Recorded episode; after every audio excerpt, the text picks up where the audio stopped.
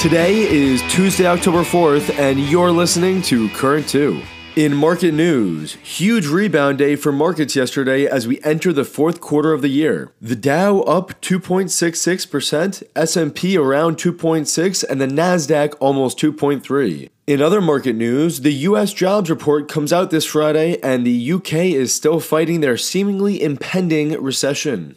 In national news, hopefully one of our last Hurricane Ian updates. 64 have been confirmed dead from the storm and over 100 billion in damages as well. In Florida, only 15.4% of homes have flood insurance, so these damages are sure to be a burden to many. Some foreign countries have bought farmland in the US. House Republicans have security concerns.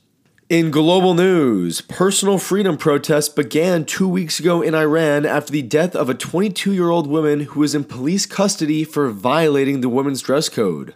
Iranian government has blocked online communication in the country, and while Elon Musk and his Starlink satellites are attempting to provide service, the system isn't really working. Brazil's presidential election is underway. A 50% majority is required to declare a winner. Since neither candidate got the number, a second round of voting will occur later this month. Ukraine is killing it on the Russian front as they continue their push from Liman. Pun slightly intended. In sports, the MLB playoffs are this Friday. Separately, systematic abuse has been reported in U.S. women's soccer. It is awful news, and you can read more about it almost anywhere. Your C2 section Tuesday trivia. Brazil's election is split, but one thing that sure isn't is their support for their national soccer team.